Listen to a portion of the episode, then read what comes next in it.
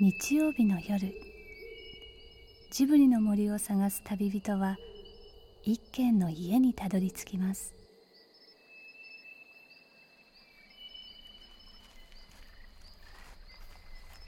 ジブリの森のラジオの川のほとり。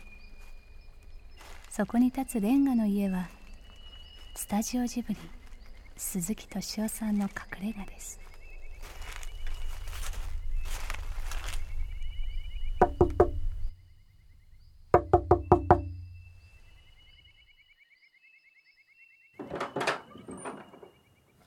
こと知らないからこうやってやってたんです最初、うん。うん、で当時確かね銀河鉄道999だったと思ったんですけどあれをやろうって決めてあそうそうそうそう。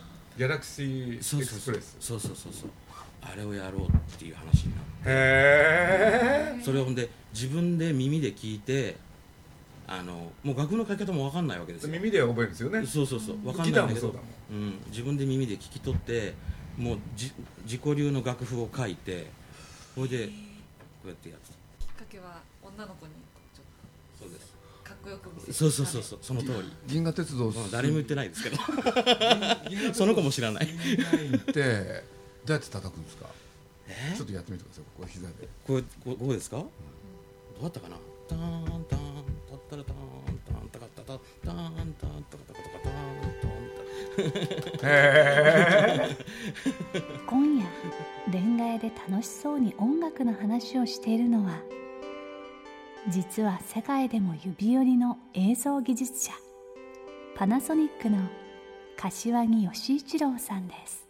大学はもうバンド組んでやってました。学園祭の時になるとドラムって人数少ないんですよね。だから人数少ないっていうのは。もともとその軽音楽部の中でやる人間が少ないから、うんドラムの人数以外にバンドの数ができちゃうわけですよ、うん。あの軽音、えっと、学園祭の時とかになると、だからいくつも掛け持ちして。あそうそう。だから1週間とか2週間で20曲とか覚えてそう やるんですよ。あそその頃どういう曲なんですか？えー僕が好きだったのはロック系だからトトとかジャーニーとか。そうそうです。いやもうほんであの卒業、まあ、修士まで行ったんですけど卒業して就職する時にはあのほんの少しねプロになったらどうなるだろうとかって考えたぐらい。でもそっちには行かなかったですけど。へえもう7年半ぐらいなぜ柏木さんが恋愛にやってきたのか。スタッフも知らされていませんでした。でもそんな時には鈴木さんはいつも何か企んでいたりするんですアメリカに行ったのが35の時だから。35までやってたんですね。そうですそうです。会社の人と組んだんですか？あそうです。会社の人、うん、学生の時もだからアメリカ行く直前まで2つ掛け持ちでやってましたね。会社の人間で組んでたのとあと学生の頃からのつながりで、あのー名古屋大学の先生やってる人が友達がいるんですけど、名古屋大学？うん、そうそうそうそう名古屋大学の人ったら名古屋にいるんでしょ？あそうです。で僕は京都京都大阪じゃないですか。だから通うんですよ。練習のたんびに。どっちかがこう交互にね大阪でやる練習をやるときと名古屋でやるときとっていう感じしますので。まあ柏さん若いんですよね。若くはないですけどいくつでしたっけ？43です。僕びっくりしたんですよね僕と同じぐらいかと思ってた。いやこの間そうおっしゃったからね。私もびっくりしましたよ。ええと思って。いや いくらなんでもそれはないだろうと思ったんですよね。カメちゃん同じぐらい見えない？え？無理がある。あそう。もしかすると今夜何かすごいことが語られるかもしれません。そしてそれは多分この柏木さんの柔らかな物腰と無関係ではなさそうです紹介が遅れたんですけれどあはいパナソニックの柏木さんはい、パナソニックハリウッド研究所の柏木と申します。はい、よろしくお願いします。今頃。パナってパナソニックには学校卒業して入ったんですか？大学を出て、で、パナソニック、まあ、当時松下電器産業でしたけども。はい、に入社しました。なんで入ったんですかパナに？松下電器に。難しい質問ですね、それは。うーん。いろいろあるじゃないですか。松下幸之助に憧れるとか。うん、多分一番当たってるだろうなと思うのは私の父がね松下電工に勤めてたんですよ。そうなんだ。ええええ。でまあそういう意味で松下っていうのにもちろん親しみがあったのは確かですよね、何勉強した人なんですか学校では？あの電子工学科？うんはい。で研究室では通信理論あーの研究やってましてね。うん。難しいですね。うん。あのーそうですね。い振幅位相変調方式。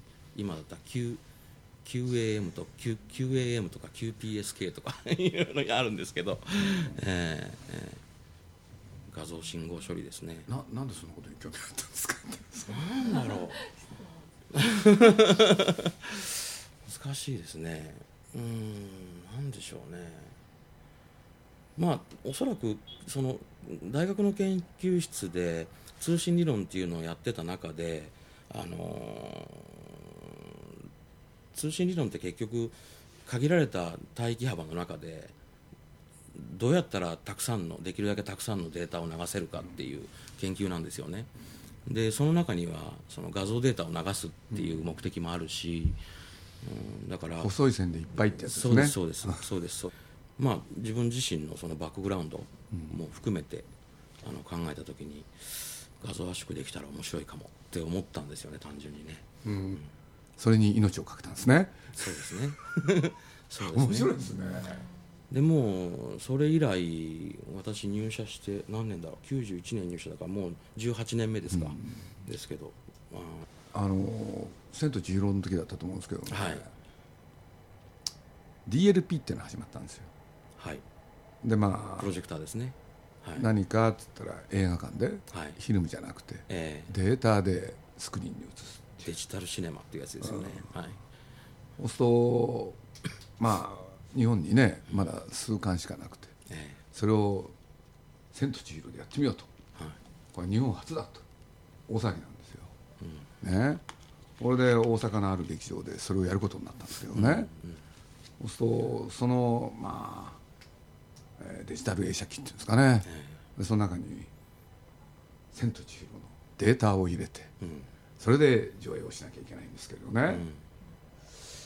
ところがあのある人が考えたんですね。これ NTT だったと思うんですけどね、じゃあその映画館までね、えー NTT からその映画館まであるケーブルを通してね。要するに「千と千尋」のデータをね要するに送りたいと。え俺でそれをねぜひやらせてくれと、で僕はねどうしようかなと思ったんですけどねなんかあの劇場側の人もねぜひそれ実験としてやってみたいないやだけど「千と千尋」でそれを実験を始めたっていうのは知らなかったですね。やったんですよ。劇場公開用はね今鈴木さんおっしゃったようなあの方式でやってると思いますけどあの、まあ、それの民生版で出てきたのが DVD でありそうですね、うん、でその後今のブルーレイであり、えブルーレイの方へ一生懸命話持ってきてますね。ー いや会社の上司からねしっかり宣伝してこいって言われたんですけど いや。相手鈴木さんだからそんな話にならないと思うって言ったんですけどね、えいろいろありますよね、だから僕らもね実を言うとこういう問題があるんですよまあこれ専門的なことなんでね、まあ、僕も言葉でしか知らない知識でしか知らないですけれど。例えばこういうことがあるんですね。あのデータで作るでしょ。データで作るってことは色のね元の要素が RGB ってやつだよね。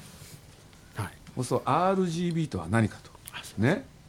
RGB とは何かって言ったらレッドそれから石。グリーンとはい。ブルーですね。素晴らしい、その3つのねまあちょっと飛躍するよ。その3つの色であらゆる色を再現すると、うん。ね？じゃあフィルムは？ワイ。Y って何、イエロはい、M は？ーマゼンタ。赤。それから YM シしシアン。シアン。青、はい。はい。CK は黒。でそうそうそうすね。はい黒。そう4つの色でやってる。そう。元の要素が違うわけよ。そうするとデータをフィルムに置き換えるって時その問題があるんだよ。これは大変なんですね、だから印刷もね実を言うと YMCK なんですよ。でフィルムも言ってしまえば YMCK ところがデータの方はねみんな RGB ってやつで。要するにうん音の原則の色が違うっていうところに大きな問題点があって。だからまあそのデータをフィルムに置き換えるっていうのはフィルムレコードっていうんですけれど、これがね、えーなかなかうまくいかないと、うん。それと勝てて加えてこういう問題もあるんですね。要するに、えーいわゆるデジタルの方はですね何しろ皆さんもよくご存知のように色がね16万色でしたっけ。そうですね。はい。そんだけの色があるところがですねこの16万色っていうのはね僕がアナログ的に言いますからね、えー世の中にこの地球上に存在する色っていうのは本当はどんだけあるか。フィルムってねこの世の中にねある色を再現するために作ってあるんですね、この世の中にある色。ところがいわゆるコンピューター上の色っていうのはこの世の中にない色も要するにあるんですよね。そしたらフィルム上ではその色がないわけでしょ？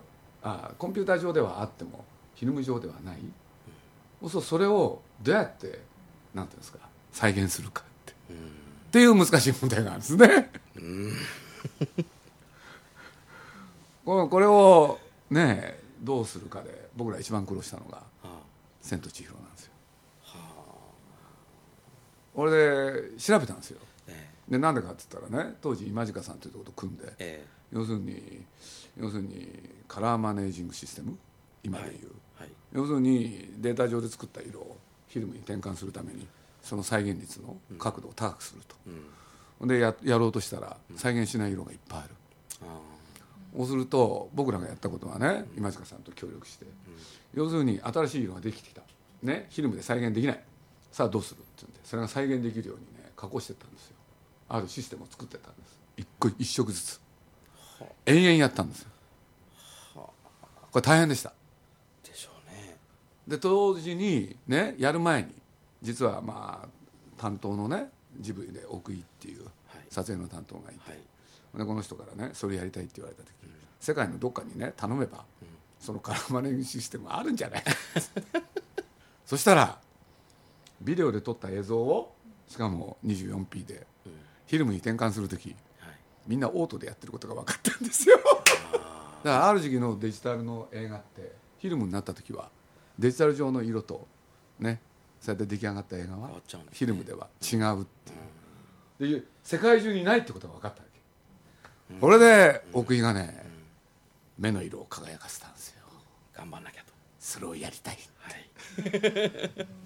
で僕は心配でね僕の心配ってのはただ一つね。プロデューサーってのはかわいそうな商売でね。いくらかかるんだろう。っていう。これでねまあやり始めてね。しかも映画作りながらでしょ。う、本当にうまくいくのかしらと思って。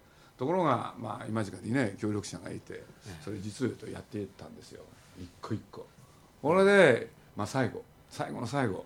実はあの一箇所だけね間に合わなかったところなんです「あの千と千尋」でね今の千尋がその電車に乗るために海の中へ入っていく、うん。あのブルー、あれがないんですよ。あこれでねどうしようかって言って。で実を言うとあのフィルムっていうのはねあの前編の中であそこだけがデジタルじゃないんですよ。ああそうなんですそかう。だってないんだもん。なんと。でそれを「エイヤー」でやったとこなんですよ。はあその後にね映画ができた後それもねカラマディングシステムの中に入れるんですけどあね。ええこれなかなかねまあ世界にね一度も発表したことない話で。ええ。そしたらねこれがねうまくいったんですよ。あ本当に。まあねなんていうのかな。データ上の色とは違いますよ。ええ。だけれど、ええ。ある感じが出た。偶然によって。ええ。間に合わなかったんですね。あそういうことも起きて。それからしばらくしてねまあ僕はあのピクサーのジョン・ラスターっていうのは親しくて、はい。俺である時ね「千と千尋」の後ですよ。そしたら僕がいきなりねジョン・ラスターがね「鈴木ぜひ見せたいものがある」っつって。何かなと思ったらねピクサーでねすごいの開発したんだ。見ろっつって、何かなと思ったらカラーマネージシステムだったんですよ。で延々説明してくれるんですよね。で僕は困っちゃってね、で困ったっていうのはねもうそれうちにあるよってなかなか言えなくて 面白かったの。あー。まあ僕なんかもういろいろ勉強したわけですよ、ね、何かっつったら色温度。はい。なんてものが世の中にあってねこの世界には、6500でしたっけ、はい9300でしたっけ、はい世界のテレビの中でねその色温度がね日本だけがなぜかね9300 9300世界の基準はね6500なんですよ。ああそうするとね3000度近くね 違うっていうのは一体何だろうとかね。説明してください。色温度って例えばまあ鉄とかを熱するとあの温度がどんどんどんどん上がると白っぽく変わっていきますよね、うん、まああれと似たようなイメージなんですけどもあの要するにまあ色温度が変わると青っぽくなっていく。はい。難しい表現ですね。あ僕単純に聞きます。はい。6500と9300じゃどっちがいいんですか？どっちがいいっていうもんじゃないんですよね。どっちの温度の環境で見るかっていうことなので、はい、で 6500K で、えーの環境で見るために制作した映像っていうのは、えー 9300K のところで見ると青っぽく見えちゃうんですよ。逆に 9300K の環境で見るために制作した色っていうのは、まあ、素材っていうのは 6500K に持っていくと赤っぽく見えちゃうんですよね、これが秘密なんですよね。えこれがね大秘密なんですよ。ええで僕は当時ね「あの千と千尋」でね大騒ぎになったんでね要するにテレビにかけたら再生機にかけたら、ん。その色が赤いなんてことが出てね、これでねどうしようかってことでねほんでまあ僕はいろいろ事情も聞いたしで勉強もしてね要するに僕はジブリの方で提供したその作品あのい色の問題一切問題ないんで、ただその色温度の問題、僕らはちゃんと9300ね300でやるのが正しいから、それで当時はねそう考えて日本の基準はそれなんだから、それでやろうっつって、でまあそうやってやったっていう経緯があったんですけどね、これでまあいろいろありましたけれどねそういう問題もあったんですよ、だからねこれねまあね深く考えていくとね非常に難しい問題なんですよ。ただ、あのなんていうのかな僕の理解ですよ。要するに世界基準はもう6500になってるんですよ。そうですね。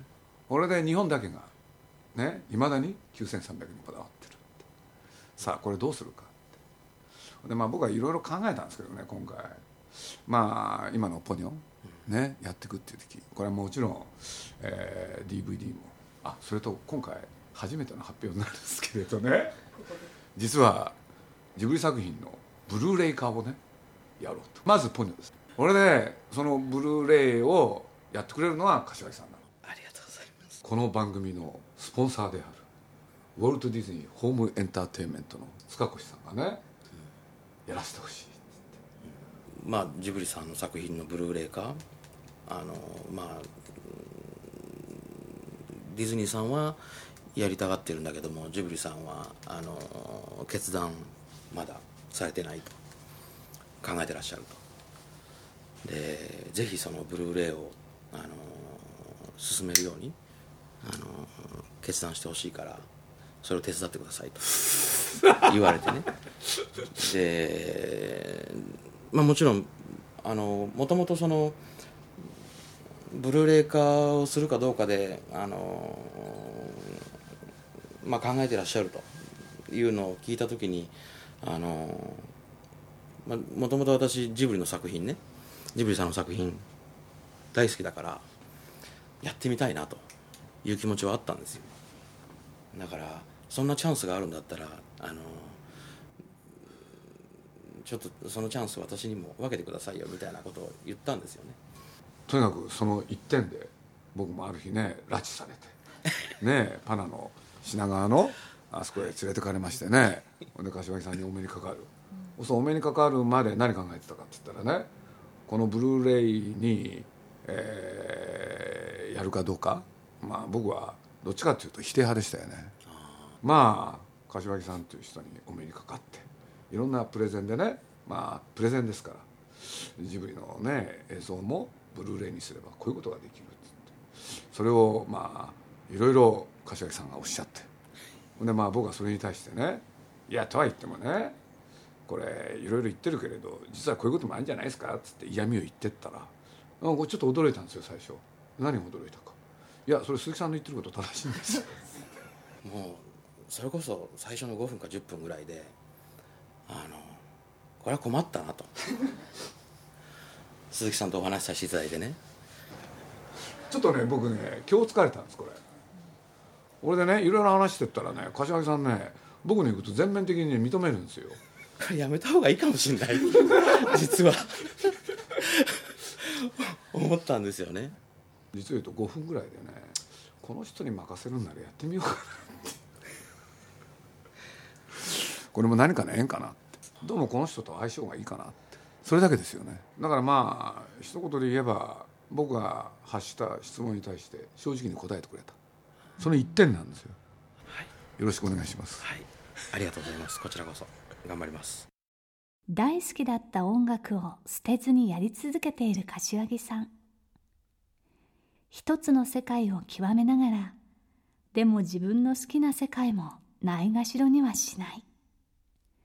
そんな人としての柔らかさがきっとプレゼンの5分間ににじんだのかもしれません。人と人が出会ってどんな新しい仕事が生まれるのか。この続きはまた来週お届けします。もう自分の気持ちの中ではね言えてたんですよ。これは大変なことになるぞと。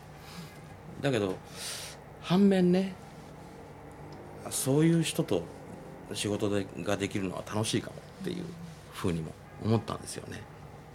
思ってね。そういうもんでしょ。で僕新郎とってね大概そういうもんだと思うんですよ、俺でまあいろんな仕事やっていく中ではねいろんな人に知り合う。そうその人は信じられるかどうかだけですよ、そしたらそれは勘ですよね